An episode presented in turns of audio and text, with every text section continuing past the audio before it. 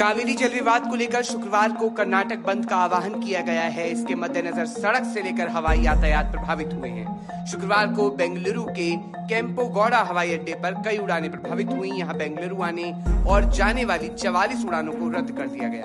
बताया जा रहा है कि पैसेंजर्स की कमी के कारण इन उड़ानों को रद्द किया गया है।